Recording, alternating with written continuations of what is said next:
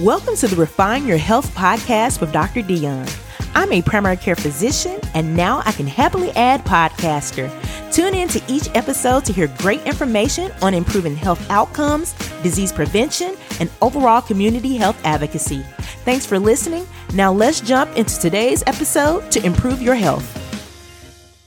Hello, listeners. It is your host, Dr. Dion. Thanks for checking out this episode of Refine Your Health. I'm so excited about this episode because I have a very special guest joining me. For this episode, we will be discussing obesity and its overall impact on your health. This is a great topic to discuss because so many of you at the start of the new year are trying to lose weight, improve your physical fitness and nutrition. In addition, I discovered from the CDC website, which is the Center for Disease Control, the United States spends roughly 147 billion annually on obesity related healthcare costs. Think about that. That is an insane number. Almost one in five children and more than one in three adults struggle with obesity, and nearly one in four young adults are too heavy to serve in our military. Therefore, I have requested the help of my very special guest, Dr. Avishkar Sabharwal to tackle this subject. Dr. Sabharwal is a physician trained in internal medicine both in India and the United States, and he's board certified in obesity medicine and lifestyle medicine. His focus area has always been lifestyle diseases, especially obesity. Dr. Sabharwal is a member of the Obesity Medicine Association, wherein he has been actively involved in the Speakers Bureau Committee. He is also a member of the Lipid Association of India and has been a speaker at various webinars throughout the country, highlighting the importance of recognizing obesity and metabolic syndrome in cardiovascular health. Welcome, Dr. Sabharwal. Thank you so much, Dr. Dion, for having me. It's amazing. Great. You know, this is the beginning of a new year. Everybody's interested in trying to be healthy and trying to lose weight. And I think this is a great topic to kind of jump off the year with let's just start off by saying, okay, what is obesity?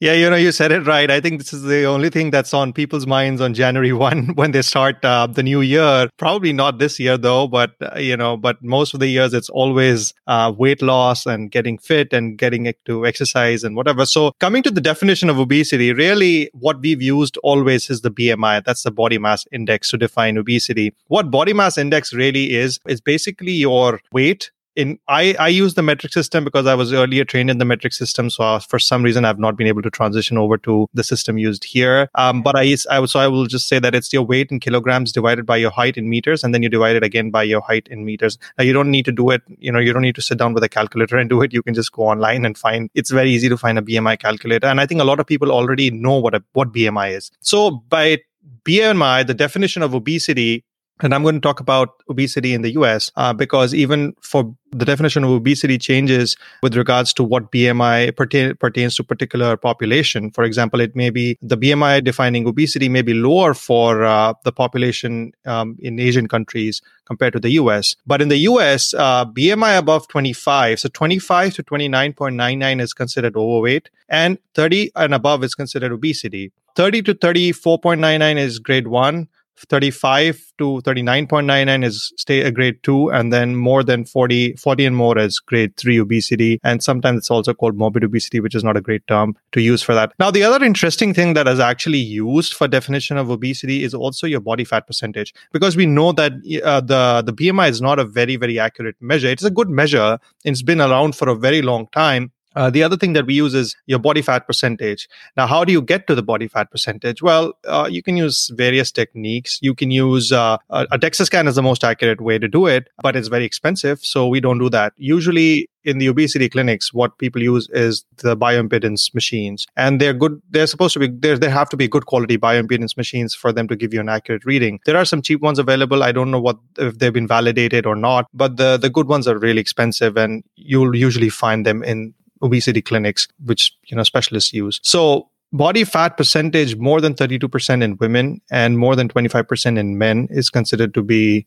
you know in the obesity range and and that becomes important because sometimes the bmi bmi can throw you off uh, if somebody is very muscular they may have a very high bmi but mm-hmm. uh, they may have may not have high body fat percentage. So the BMI may throw you off, but then the body fat percentage comes into play. So it's both that can be used to define obesity. And actually, uh, in Canada, they've developed another scale, so to say, called the Edmonton Staging System to define obesity. It's not really just to define, but also to kind of take into account the different comorbidities that come along with obesity. But it's such a complex disease, and I think it's really important to know how you can define it. Having said all of that, having said you know all of these definitions and all of the technicalities behind this really i think the simplest thing that people can do uh, with regards to obesity and i think what people should do is basically just use a measuring tape and they can just measure their waist circumference that's that basically talks about the insulin resistance that comes along with obesity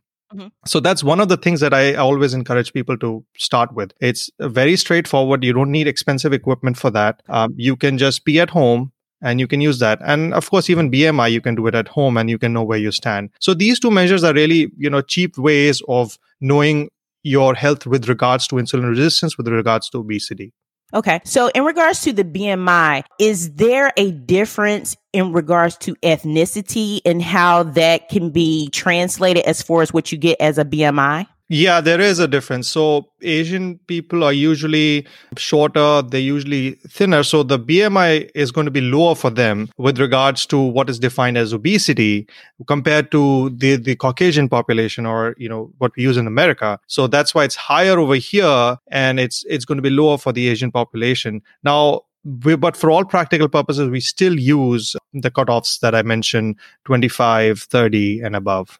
And as far as the waist circumference, you said that's a simple way for people to kind of determine their risk of obesity. How would they measure that at home to give them an idea? You said measured around their waist. Like, how would they do that? Where, where, what are the starting points? So there are different ways you can do that actually, but uh, usually they can either do it around the iliac crest some of the some people suggest you can do it at the highest the the largest protuberance but really around the iliac crest if they do it um, that's a, it's just a way to standardize where you measure your waist and uh, more than 40 inches in men is high and more than 35 inches in women is high so that's the way to start. Again, this is an indirect measure of insulin resistance, really. And that's why we use waist circumference. And various studies actually, interestingly, have shown that, you know, even waist circumference independently is associated with worse outcomes in cardiovascular disease. Okay. Well, I know we're going to be talking majority about adults today, but I just want to also pinpoint to my listeners about the percentage of the BMI for children. And I know that for kids, uh, greater than 95th percentile for their BMI is considered obese. And between the range of 85 to 95% is considered overweight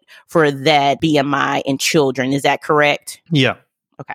So what is the best method for an individual if they really want to try to get an idea about if they're at risk for obesity? Is it just getting that waist circumference to start, or is it something that they need to see their physician for to get a better accuracy for that percentage? Well, I, I, think you can start with BMI because essentially that's what we use um, to define obesity, and that can be done at home. Mm-hmm. Uh, but having said that, when you go to your primary care physician, they'll always be measuring your weight and always be measuring your height. And that they will always be putting in the BMI there. So that's a discussion to have there when they measure all of these things to ask them, what is my BMI? And uh, kind of go and ask them, okay, what do we do next about it? So I think that's a good, good place to start. All right. So what are some of the causes of obesity? That's an interesting question, Dr. Dion. It's uh, you know, it's very complex mm-hmm. how obesity works. So the causes are multifactorial. Okay. Okay. Uh, of course, there are certain very rare forms of genetic causes of obesity, but what ends up happening is the environment we are in is what we call uh, quote unquote the obesogenic environment. And what this means is that our environment is kind of playing into how we and how we interact with it uh, kind of causes us to get this disease. And we've seen this and we know this because uh, obesity really became an epidemic about started becoming an epidemic about 30 40 years ago right?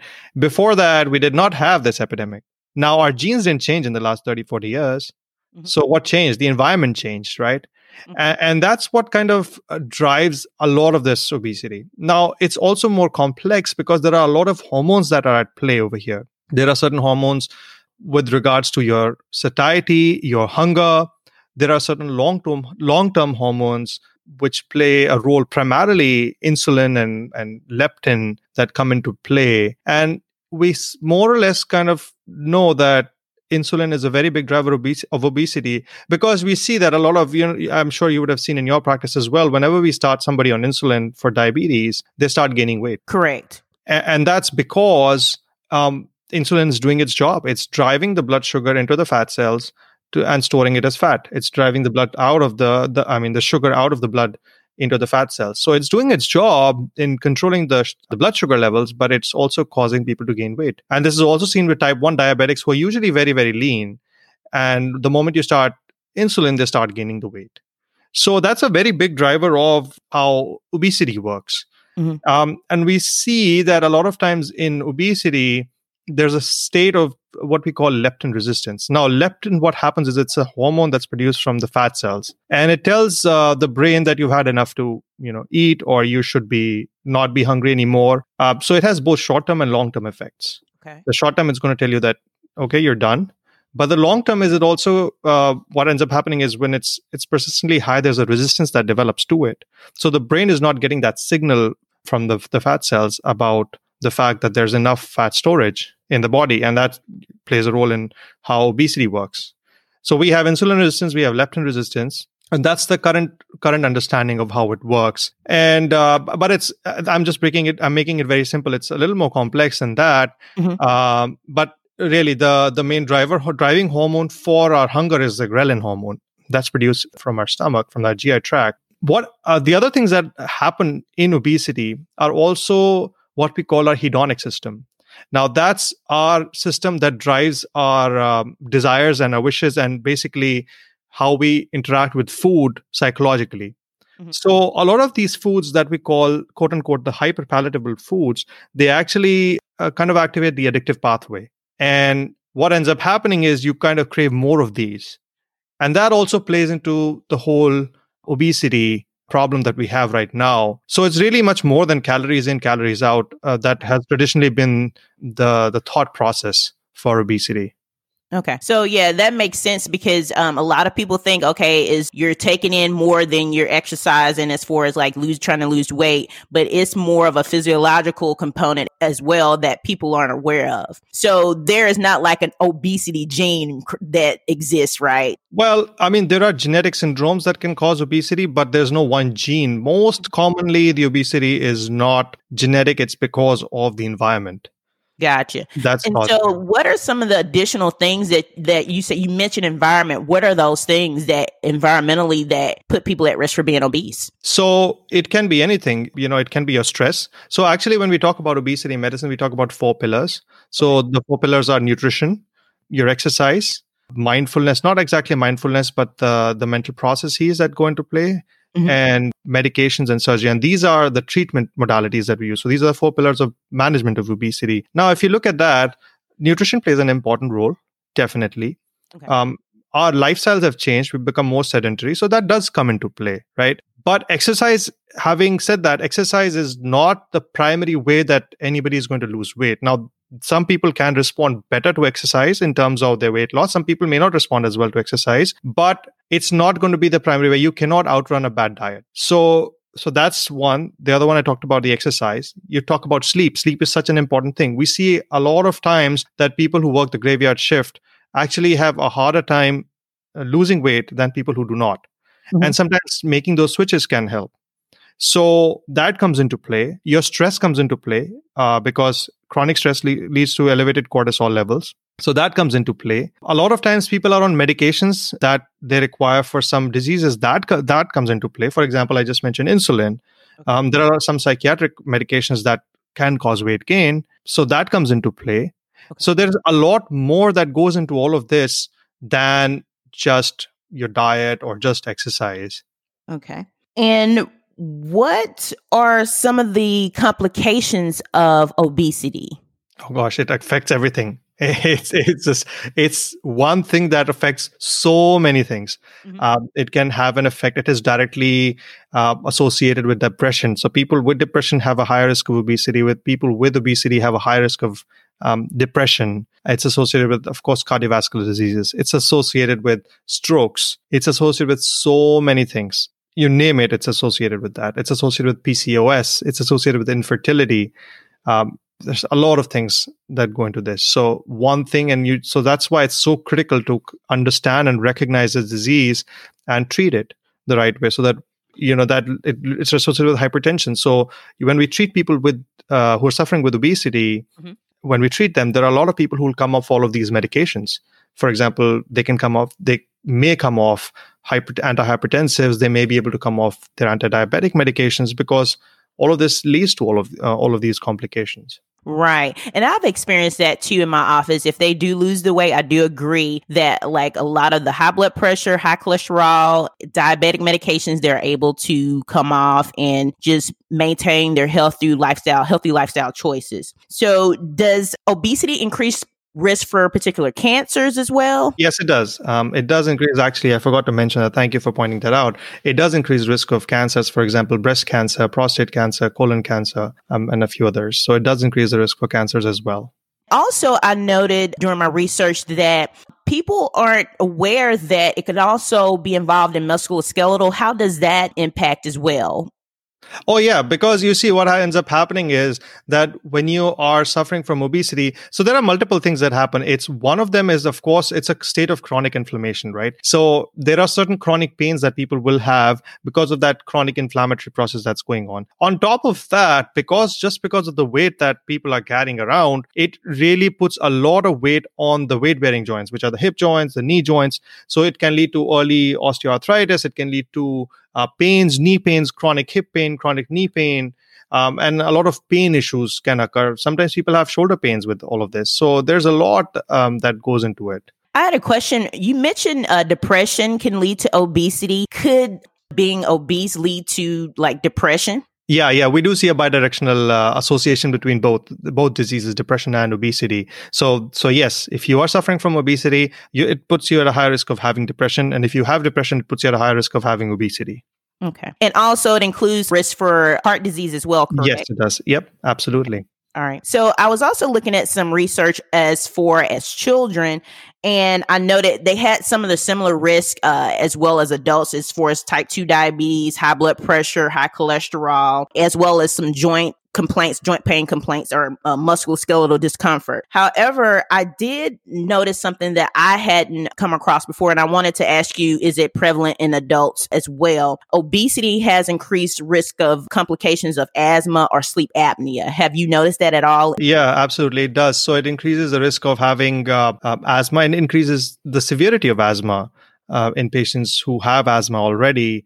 And we don't really know why exactly that happens but it does increase the risk of not increase it increases the severity of asthma as far as obst- obstructive sleep apnea yes it does definitely increase the risk of obstruct- uh, obstructive sleep apnea and it's very important to screen people for that now having said that just treatment of obstructive sleep apnea may not necessarily help a lot with the weight change or mm-hmm. causing you to have weight loss. But that's something very important that we need to treat because it can be a cause of many other things um, in itself, like pulmonary hypertension or regular hypertension per se, increased cardiovascular disease, etc. So yeah, so it's it's important to recognize that as well. Also, wanted to uh, mention children as well also have the risk of anxiety and depression. But I also want to make sure that for my listeners that parents need to be aware that, of course, you know, being overweight or the risk of being obese in children can lead to anxiety, depression, some low self esteem concerns, as well as, you know, increased risk of like a stigma associated with being overweight or obese, as well as, you know, being at risk for being bullied. So I always want to make sure that, you know, parents are aware of that as well well, and that some of these things that we're talking about in adults can present in children as well as far as, you know, risk factors from being overweight or obese. Yeah, I think you raise a very valid point, uh, Dr. Dion, because we're going into this realm of weight bias now. And it's very interesting because uh, you see, 70% or more of our population is suffering from either overweight or obesity. And yet we're in a situation where we talk about weight bias, where people who are suffering from obesity are actually looked down upon. And it's always felt that it is their fault that they're suffering from this. It's their fault that they cannot control themselves or they're not able to put the right foods into their mouths willfully. I don't think anybody suffering from obesity would want to willfully put the wrong foods into their mouths. I don't. Uh, I don't think they've not tried. And we have a lot of high achieving individuals throughout the world who do suffer from obesity. Mm-hmm. And yet we come across this notion that it's somehow that particular person's fault. And it just begs the question if they have the will to succeed in so many other aspects of their lives, why would they willfully not take responsibility for their health? And that just is, it doesn't compute, right? Because right they're able to take care of everything else in their life. They may have they may have great success professionally but when it comes to their personal health what happens? And then the other flip side of it is did did we as a population suddenly lose our will as far as our health goes 30 40 years ago when this really started affecting our society as a whole? What happened? What suddenly happened? We had will 40 years ago but then suddenly 40 years ago we stopped it. We stopped we decided as a community as a society that we're not going to have will to keep ourselves healthy and that also doesn't add up. So it's a lot more than that and i think it's important to understand that this weight bias that exists in the society does have an impact on the psyche of a person who's suffering from obesity as well. Okay. So Regarding young adults, I noted from a self reported study from the CDC that young adults reported being less obese in the age range between 18 to 24 versus middle age adults between 45 to 54. Why is there a tendency to be lower weight or lower risk for obesity in, as a young adult versus someone that is middle aged? You know, I'm not sure why that would be the case. Um, one thing that I can say is that as we start aging, obviously our body goes through some changes. We start losing our muscle mass. We start having some more fat deposition in our body. And as we continue to age, we go through a process called sarcopenia. So that definitely does happen. I'm not sure if that comes into play as far as this goes. And of course, once we get to this middle age, um, a lot of times we are uh, busy with our much more busy with our work mm-hmm. and i'm and i'm just guessing. I'm just speculating here. That's probably why people are not having enough time to be physically active which we know does help preserve the lean body mass. So i don't know if that also comes into play over here. So what is uh, can you clarify sarcopenia? What is that? So sarcopenia is actually just loss of your uh, muscle mass. Okay. so so that that happens that's a natural process that happens within every individual as you age. When I saw that, I was thinking about does metabolism play a role in that as well between the age um. So I'm not sure if it's going to be that big of a driver, and I don't think it's going to be that big of a change when you're within the two consecutive age groups. But of course, it does go down as you age. But like I said, it's so much more than just your metabolism okay. and just the way it acts. It's eh, there are a lot of other drivers that come into play. So, and you know, honestly, pinpointing it to one thing may not be appropriate mm-hmm. because uh, I do not know as a society what are the factors that would cause that age group to have a higher prevalence of uh, obesity compared to the other population often have patients that come to my office and once they hit that 40 year mark, they're like, okay, yeah, my, I'm gaining this weight. I know it's my age. I think it's because my metabolism is slow, but I'm glad that you pointed out that it's multifactorial. Right. I mean, it does slow down with age because uh, when you're losing your muscle mass, obviously that that does uh, contribute to slowing down of the the resting metabolic rate. That does happen. So I'm not denying that, but I don't think that's the sole factor driving anybody's obesity. And that's what I wanted to make sure that my listeners are aware of. That is just not the sole factor. It's multifactorial. So I want to also transition to another finding or statistics that I got from the CDC website. And this is basically self-reported obesity, but there has been note of some disparities who are at risk for being overweight or obese. And so they looked at the 49 uh, states in the US, the contiguous states, as well as DC. And 34 states and including DC, it was reported that they had obesity prevalence of 35% or higher in black adults. And then you look at 15 states that had an obesity prevalence of 35% or higher in Hispanic adults. And then only in six states, you had an obesity prevalence of 35% or higher in Caucasian adults. So I wanted to list those statistics because I wanted to know is there some research to show why obesity prevalence has been noted to be less in Caucasians compared to minority populations? I'm not entirely sure, but what I do know is that uh, you know it goes hand in hand with also the the socioeconomic status of the person.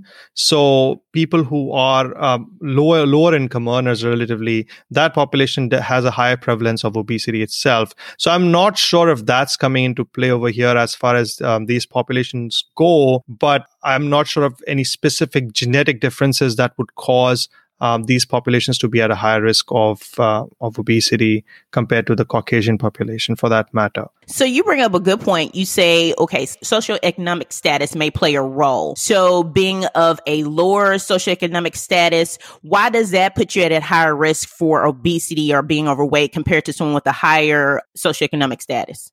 That's a very interesting question because um, I think the way I look at it is that a lot of the healthier foods that are available are much more expensive. Mm-hmm. And what ends up happening is um, some of these places where especially people's who, people who are of the lower income part of the society live, they may be what we call quote unquote food deserts. Some of the areas are food deserts. And what happens is these places do not have access, direct access to the nutritious food, the nutrient dense food. And what they have access to are pretty much packaged foods and what we call hyperpalatable foods. And they certainly drive you know this epidemic of obesity. And so that's definitely at play over here. I think that that may be one of the major drivers as far as obesity goes is just the way that it's the food that's available to the population in these uh, societies can you explain what a food desert is for my listeners? So, a food desert would be some place where you don't have uh, a grocery store with all the fresh produce, the the nutrient dense foods that we talk about available readily to you, and that's what we would call a food desert. There is going to be food. It's not like there's no food there, but it's not going to be the right kind of food that you would need to have a healthy life. Okay let's kind of just transition to, you know, what are some ways to manage being overweight or obese? I know that you mentioned earlier, and I kind of want to talk about this uh, first before we transition to some of the uh, other uh, topics, is that you mentioned sleep is important. So, how much sleep should an individual get as an adult? that's a good question. So, um, ideally, you should get about seven hours to eight hours of sleep, and that's ideal. If you get less sleep, you're more prone to having obesity, but every individual is different. And there are some ways you can improve your sleep. There are certain things that you can do for sleep hygiene, avoid blue light, avoid exposure to television, keep a quiet room, make sure the bed is only used for sleep or for sexual intercourse, and really restrict doing anything else in the bed. Reading writing everything should be done separate on a table so that it's only for those two activities. And uh, yeah there are certain things that you can practice uh, to kind of get a good sleep you mentioned the four pillars as far as you know managing obesity and one of those included exercise. So how much exercise should we be getting as an adult? So uh, exercise per se we say um, about 150 minutes a week of moderate intensity exercise is considered healthy. It's for your general health. For weight loss, really, exercise is not the best way to go. Even when we see people with obesity, that's not the first thing that the person is supposed to do. We try to start people on uh, di- a diet change first, and then we bring in the exercise part of it. And really, the important thing about exercise is you really need to have something that the person will enjoy doing and yeah and basically just start. So 150 minutes a week is recommended for general health. You can go higher. So 150 minutes of moderate intensity or 75 minutes of vigorous intensity exercise. You can go higher. Um, there's a very interesting registry called the national weight control registry where they saw that basically they had people who had lost a significant amount of weight for a certain amount of years. And what they found was uh, they saw they saw what these people were doing. And what they saw was that on an average, people were exercising for about 60 minutes a day. So that's a lot. Mm-hmm. Um, that amounts to about 420 minutes a week of exercise. Now, we do know that if you exercise more, about 300 to 420 minutes, it prevents weight regain. So that's very important in a sense, not for weight loss, but to prevent the weight regain. And that's a lot of exercise that you need to do in a week. So, and that's why we say that exercise is not the first thing that you would jump onto uh, as far as weight loss is concerned. Okay. And in this day and age, we have everyone with these pedometers or these watches that tell us how many steps that we're getting in a day. And we hear this target goal of 10,000 steps in a day. I'm like, how did we get to this 10,000 step goal? Why isn't it 20,000 or 15,000 or, you know, 7,500? Also, has that proven walking those 10,000 steps improve your health as far as impacting obesity or being overweight? So, you know, it's very interesting. And why I was laughing was because actually I did an episode on this right. uh, on my podcast. What we find is so in- interestingly, the story of 10,000 steps is uh, that basically it was a marketing gimmick by a Japanese company called uh, Manpo-kei. They were trying to sell their pedometer uh-huh. and they kind of started advertising this and it just picked on, picked up. But the good thing is, 10,000 steps it's a good thing to do. It's not a bad thing to do. Any amount of exercise is good. So, yeah, it should be one of the things that you should try to do. But of course, that should not be the end goal. It should not be just 10,000 steps. Try getting to 10,000 steps and try beating that. So, so that should be the, the key. There is, there are studies on this. I mean, but it's really about physical activity, right? So, so obviously any physical activity helps. Any amount of physical activity is good, honestly. So yeah, it's good. It's a good thing to do. So I get this a lot when I'm in the office. I recommend that you know, patients do the 150 minutes per week of moderate exercise, or if they can't do that, do the vigorous um, 75 minutes of vigorous exercise. And also advise them to include at least a couple of days of strength training as well per week. But some individuals tell me, hey, I got a physical job. I don't need to work out. Is that considered physical exercise? Let me break this down for you. So, physical exercise is actually something that you do, a repetitive activity that you're doing uh, willfully within a certain set amount of time. There's a specific definition of physical exercise. But what's more important is physical activity. And there has to be a differentiation between the two. So, there is non exercise activity and there is physical exercise, right? So, really, most of the time, what we're doing is the non exercise activity. And we really need to try and bring that part up. Now, if you're very busy in your job, um, that's absolutely understandable. What you can do is uh, try to take the stairs instead of the elevator right? That increases your physical activity. Try to whenever even if you're at your job if you're sitting at your desk try getting up every say half an hour 40 minutes and try to just take a walk around the office and then just come back and say that's just being physically active mm-hmm. throughout the day. And then try parking further away from the office building and walk that extra those extra few steps. So any amount of extra physical activity helps whether it's exercise per se or whether, whether it's physical activity right. but you can overdo an oh, you can overdo exercise definitely and we do not recommend doing that but you really need to be physically active throughout the day and that's very important because most of the the overall physical activity that we perform during the day that includes your exercise, non exercise uh, physical activity, non exercise activity. Most of it is actually the non exercise part that we do. And that's really important to maintain throughout the day. You're saying that physical exercise is more of a repetitive type of activity compared to physical activity. Correct. So yeah, it's a more repetitive activity that you're doing. For example, if you're running, you're running for a particular amount of time. You're doing it every day. If you're lifting weights, there are going to be certain reps on it. You're going to have certain weight over there. So it's it's a repetitive motion of a specific type of an activity that you're doing. But non non exercise activity is pretty much anything. You're walking, you're fidgeting with your fingers, you're basically typing. That's all physical activity. But the more you do, the better. Correct. Okay. Having so, said that, I just want to make sure that uh, people don't misconstrue me that typing is physical activity, so they just sit on sit on their desks and keep typing. But really, involving all of your other muscles, the larger muscles, uh, especially the skeletal, larger skeletal muscles, to kind of keep them active, uh, because that really helps. And exercise, at best, we've seen it doesn't. It helps with prevention of weight regain and not necessarily weight loss. Okay. So that's important to understand. Definitely. So let's say they can't get over that magic number that they have in their head to drop below a certain weight. I've heard it called the weight plateau. I think that's correct. But can you explain what that is and why does that occur?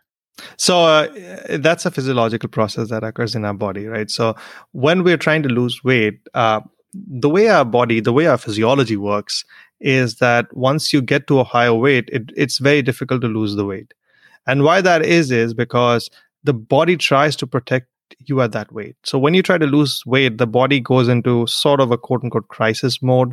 It just thinks that there's no food around and I just need to preserve all, all energy that's available. Uh, and that's what ends up happening. So it tries to protect that extra weight that you've already gained. Unfortunately, that's the way our physiology works. And the body will do everything possible, including reducing your physical activity. So when you start losing weight, you'll start becoming less active.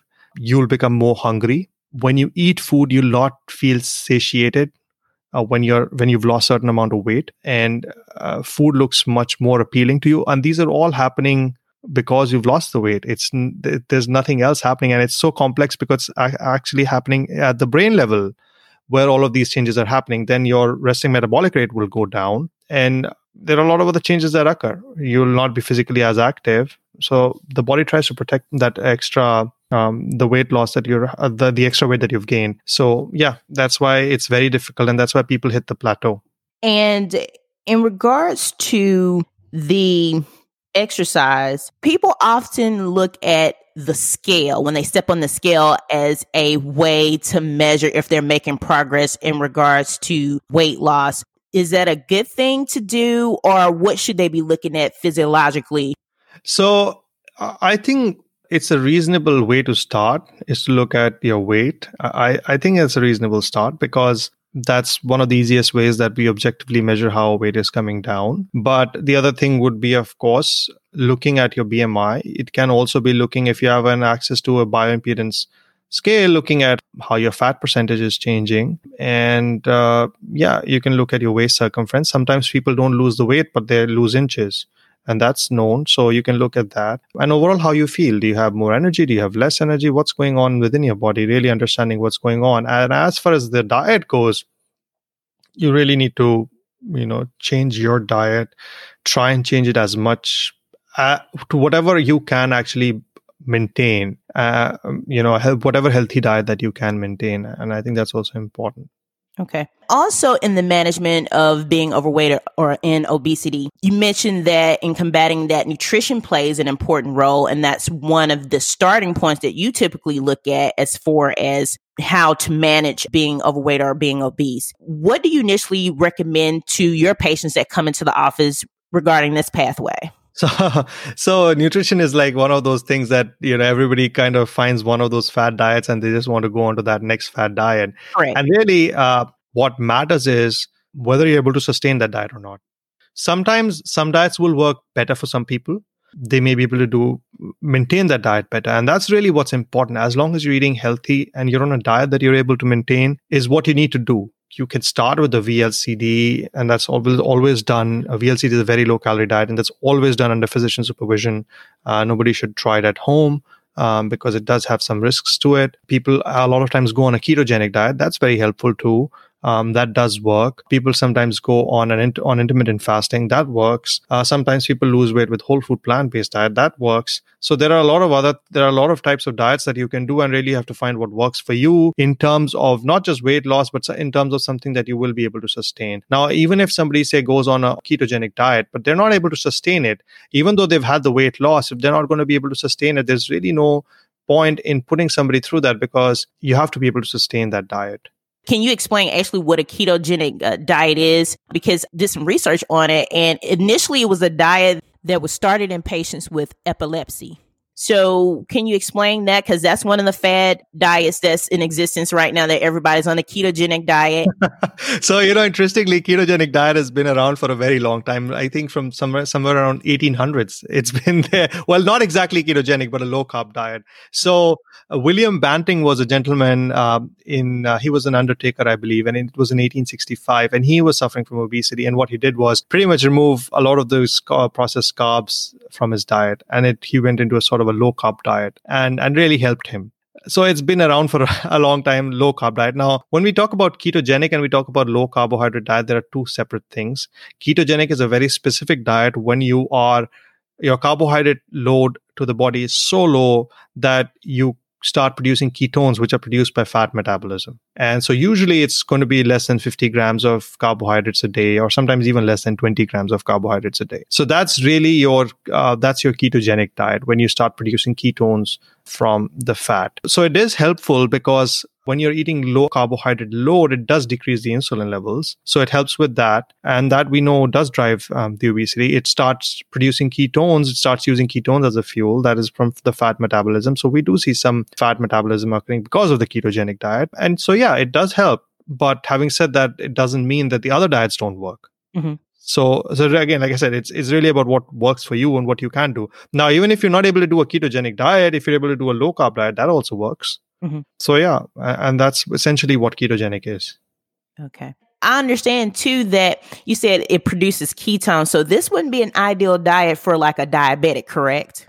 Well, interestingly, it sometimes does work because what ends up happening is that it does decrease the insulin levels in your uh, in your body as well. Now, we, we when we're talking about the ketones, ketoacidosis is a different state that occurs when you don't have enough insulin in the body causing you to go into that state. But because you're on a you're having a low carbohydrate load per se so your blood sugar levels are not going to be as high anyway so it does not lead mean, mean usually does not lead to ketoacidosis. Now if you're on some medications you have to be very careful because uh, certain medications uh, like your uh, canagliflozin and you know all of the others sglt2 inhibitors they can cause non euglycemic ketoacidosis as well which we know about. But you have to be a little careful. Of course with diabetics you have to monitor because when they go on this diet sometimes you have to actually reduce their uh, insulin you have to reduce their if they have hypertension, you have to reduce their antihypertensives because carbohydrates also tend to store a lot of water with them. And once people go on a low carbohydrate diet or a ketogenic diet, they start for the first thing that comes off is the water weight. And once you start losing that water, of course, you're going to start having some amount of dehydration. So you need, need to keep yourself hydrated and you're going to have some drop in your blood pressure as well. So that those are things that need to be monitored. And that's why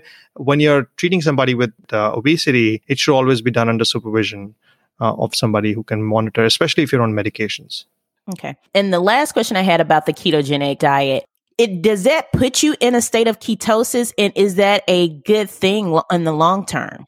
So ketogenic by itself, yes, it does put you in ketosis. If you're not in ketosis, then you're not on a ketogenic diet. Mm-hmm. So at the end of the day, you have to be in ketosis on a ketogenic diet. And yeah, people who can tolerate a ketogenic diet, yes, it, it works in the long run. Uh, as far as its effect on the overall health, I'm not sure there's uh, a lot of data on the overall health in the long run. Now, by long run, I mean five years, 10 years. I'm not sure if there's data to that. I don't know. But as far as like the one year, two year data, safety, it's it's used and it's safe um, we do find improvement in uh, the lipid profile with people who are on a low carbohydrate diet. Now, people sometimes may start with a ketogenic diet and then may transition to a low carbohydrate diet for their maintenance phase. Hmm. So they may start losing the weight on a ketogenic diet and then they eventually may go to a low carbohydrate diet, which is not in the ketogenic range. So you increase the amount of carbohydrates that you're eating, and but you're maintaining your weight. So that's also important to understand. The strategies can change over time. Okay. And another popular dietary uh, plan is the intermittent fasting. What are the type plans that exist for that? And has that been shown to be beneficial in the long run as far as combating obesity or being overweight? So, you know, fasting has been around for ages. Mm-hmm. It's been around forever. We never had this opulence of food when we were hunter gatherers. And obviously, there would be times when you would basically not be eating something and then there would be times when you would be eating something. So a lot of these religions any religion you take they have some form of fasting or the other which is for quote you know they say you get brings you closer to god. And so it's been around for a while. So we know that it works. I mean sorry we know that it's safe. Whether it works for obesity or not what i think intermittent fasting does is it just puts you into a state of ketosis because it's essentially you're not eating carbohydrates. When you're not eating carbohydrates, what ends up happening is your gly- glycogen is metabolized, and what ends up happening after that is you start metab- metabolizing your fats, and it's going to put you in a state of ketosis. Now, the the thing about intermittent fasting is that what kind of intermittent fasting are you doing? The most widely studied is the alternate day fasting, which is you eat very limited number of calories like 500 calories or something on one day and the next day you're eating your normal diet and that's the most commonly researched diet but it's very very difficult to comply with. It's very tedious to understand which day you're supposed to eat, which day you're not supposed to eat. Okay. But it is effective. It does work. There is some data to suggest that it's better than other diets that are than just calorie restriction. So there is data to suggest that it's slightly better than that but it's also about compliance. Now, there are other forms of time restricted eating, like the 16 8 diet, where you are fasting for 16 hours and you eat within an eight hour window. Then there is a 20 and 4 24 diet, where you're fasting for 20 hours and eating in a four hour window. And really have to find what works for you. The other thing also comes that comes into play over here is the uh, what we call uh, chrononutrition is what time of the day are you fasting? Are you fasting during the morning or are you fasting at night? So that also comes into play over here, which is better for you. And so it's it's uh, it's interesting. You can do that. The problem with fa- intermittent fasting is when you fasted for this long, you want to give yourself a pat on the back and you just want to kind of gorge on your best foods but that's really should not be the, the way you do it that's i don't think that's the way to to look at it i think you should still concentrate on eating healthy foods when you're about to break your fast mm-hmm. and yeah that's the way to go about it really make sure that you have foods available which are going to be nutrient dense when you're about to break your fast. So you have to plan for it. Even the, the fast, when you break it, it should not be a random thing. You should have things ready because when you break your fast, you're going to be wanting to eat something and you will really eat anything that's available at that point in time. And so you should make sure that you have the right foods, the nutrient dense foods available to you to eat at that time. Okay. And the last nutrition plan that I kind of heard about is the paleo that is kind of popular as well. So can you explain what that is and so yeah, the paleo diet actually comes from um, you know basically how humans used to live when they were cavemen, and uh, so it talks about eating more vegetables, fruits, some grains, mm-hmm. um, and kind of avoiding some of the things like dairy, uh, avoiding actually sorry they avoid grains and legumes, and they they basically talk about eating more of poultry, fish, eggs, nuts and seeds, some vegetables, but really avoid cereals, grains, legumes, starchy vegetables like potatoes, dairy, and processed foods. Now, I have a problem with that per se. It it may be good. It's kind of like a low carbohydrate diet because you're avoiding uh, grains and legumes, which are essentially sources of carbohydrate and pro- well uh, legumes are also sources of protein. But the problem is there's data to suggest that people who consume legume have populations that consume legumes have a longer lifespan. So so legumes have an important role in our overall health. So i have a problem with that. But having said that it's okay you can try that. But the other side of it is there are a lot of foods that are available in the market that are paleo foods quote unquote. Like you'll have these paleo pancake mixes and this and that. Mm-hmm. I'm sure our cavemen never used to eat pancakes, so I have a problem with that too. I, yeah, I, I agree. so so yeah, I mean it's okay. You can try it. It does work. At the end of the day, it's kind of like a low carbohydrate diet. And like I said, it's whatever works for you. Whatever you're able to sustain, a healthy diet that you are able to sustain is the best diet for you and is the diet you should be on and try to see what other modalities that you can use when you're on that diet Okay. And that's a great point that you make that you need to be able to stick to it. And a lot of the time when I have patients come into the office, it's difficult for them to maintain a ketogenic diet or paleo diet, you know, this intermittent fasting. So I usually just emphasize to them to make sure that they eat a well balanced nutrition plan because depriving yourself for a long period of time of certain foods, especially, you know, certain types of foods, it's hard to maintain for a lifetime. So that's why I kind of emphasize it's better to eat healthy food choices over the different food groups. Yeah, absolutely. I mean, again, whatever works for patients. So some people are able to maintain themselves on a low carb diet, and some people are able to maintain some themselves on a ketogenic diet, and that's great. If they are able to do it, that's great. But if they're not able to do it, they have to try and eat healthy, whatever type of diet they're following. So th- that's that's the underlying. The, that's the bottom part of it. You know, that's the bottom line. And so I want to mention also in regards to uh, nutrition, it's been reported by the CDC that fewer than one in 10 children and adults eat the recommended daily amount of vegetables. So I know that there's recommendations as far as guidelines according to, I think, the United States Department of Agriculture. So can you explain to my listeners what the USDA is, as well as the recommended daily consumption of certain types of food groups? Sure, absolutely. So USDA started publishing its guidelines in 1970s. Actually, the first guidelines were published by a different committee and not by the USDA, which were taken over by the USDA in 1979 or 1980. And it's been publishing guidelines for health eating in uh, the American population since then. So the latest guidelines just came out in uh, 2020 December, and there was some controversy about the about the guidelines because of the evidence. So the way these guidelines are formulated is actually there's a scientific committee. They look at the data that's available and they submit it to the USDA and then finally the guidelines come out. The controversy that really came out of it was that the scientific committee, as far as obesity goes, the scientific committees recommended that the added sugars should be limited to less than 6% of your um, daily intake but uh, daily calorie intake. But mm-hmm. the USDA kept it at its current uh, recommendation of less than 10% of the daily calorie intake, which is uh, which is slightly higher than we would want.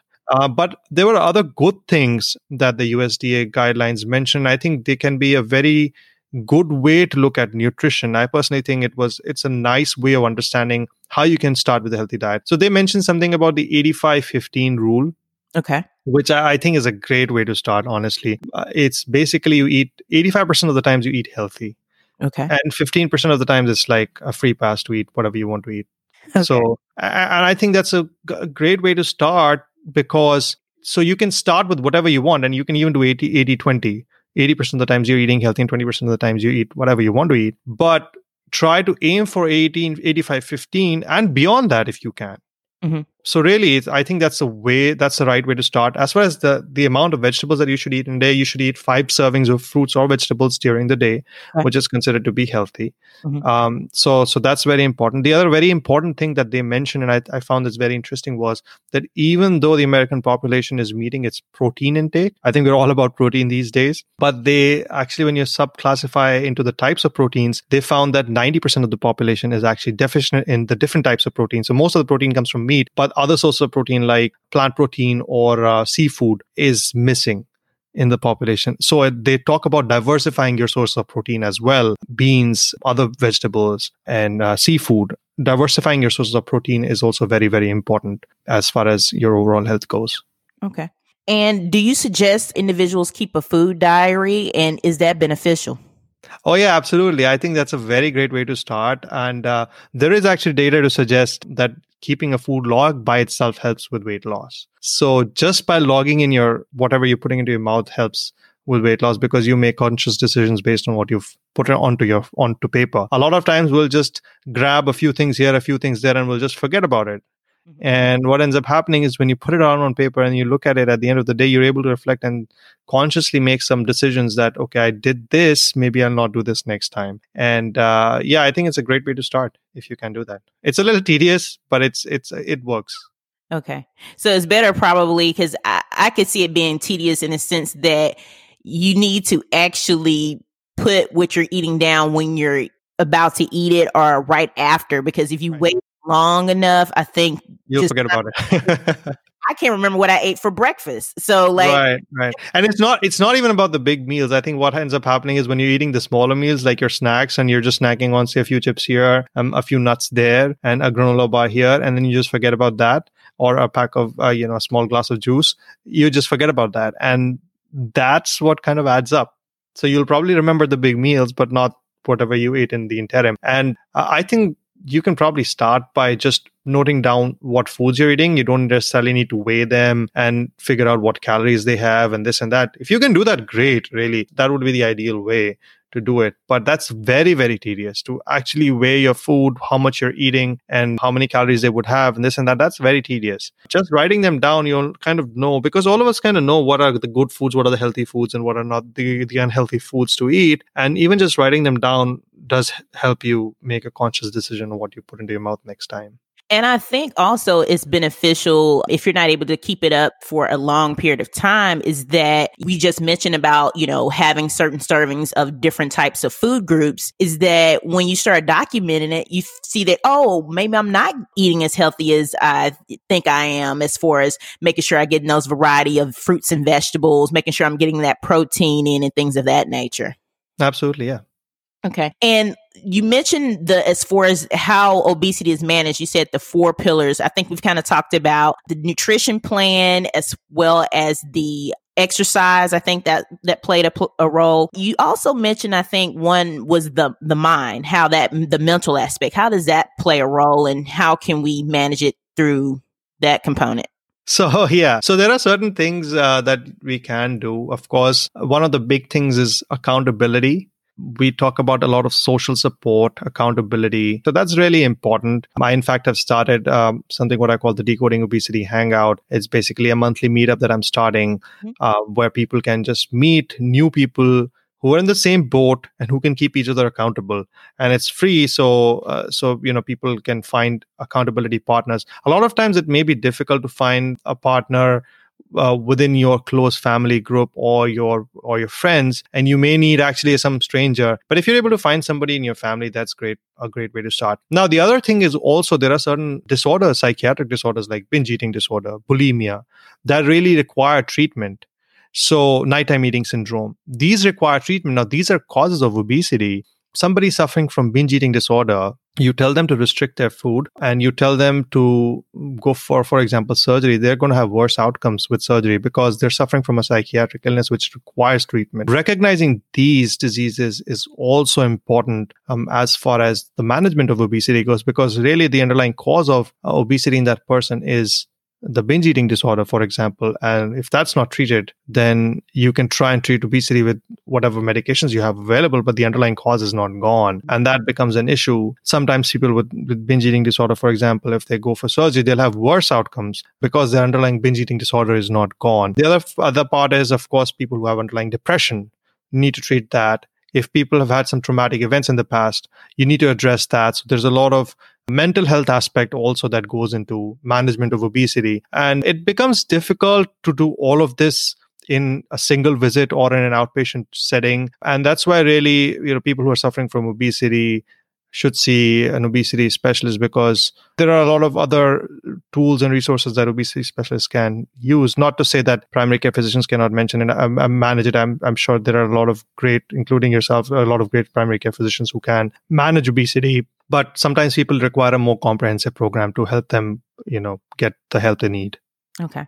And does meditation play a role as well? And you mentioned that mindfulness in regards to having that be a treatment component. So, yeah, meditation certainly can help. It can help in overall health and in obesity, of course. Eh, there is some data for meditation, but there are, like I said, the psychiatric illnesses that need to be treated. We need stronger things. For example, for binge eating disorder, we actually require cognitive behavioral therapy or medications to treat that. For nighttime nighttime eating syndrome, will require cognitive behavioral therapy. So things like these will require a lot more than just meditation because these are diseases in the DSM-5 that need to be treated. So so there's a lot more than they guess. But overall, yes, meditation can help. Absolutely. Uh, I'm a big proponent of meditation, mindful eating, and all of that. So I guess to kind of wrap up, and one of my last questions is that I have patients that will come into the office. You have this diagnosis of being overweight or obese, and they may want a medication or they just want to be referred to surgery to get a procedure for weight loss. When are those particular avenues best to be used in managing those types of individuals? So, as far as medications go, if a person has a BMI of greater than 30 or a BMI greater than 27 with some of the comorbidities like high blood pressure, diabetes, they can be started on medications. If a person has a BMI of more than 40 or more than 35 with comorbidities, they are candidates for surgery. So, really, we have these definitions for uh, people who can qualify for these things. But I think if the patient requires medications, it has to be clinical judgment. And if they do require it, there is no reason for us to not give them those medications because we know that those medications work. So yeah, I, I think if if a patient requires medications, they should be on medications because it's a chronic disease. Mm-hmm. Uh, I think recognizing it as a chronic disease is very important. It's it's not a willpower issue and it's not somebody else somebody some person's fault who's suffering from obesity it may be partly if their overall their diet is not healthy but a lot of it also has a lot more things going on and yeah, if they require medications, they should be on medications. Now, having said that, of course, you're if you're on a bad diet you should not be on medications. You really need to rectify your diet your lifestyle first. So that needs to be done. That ha- i'm when i'm talking about medications i'm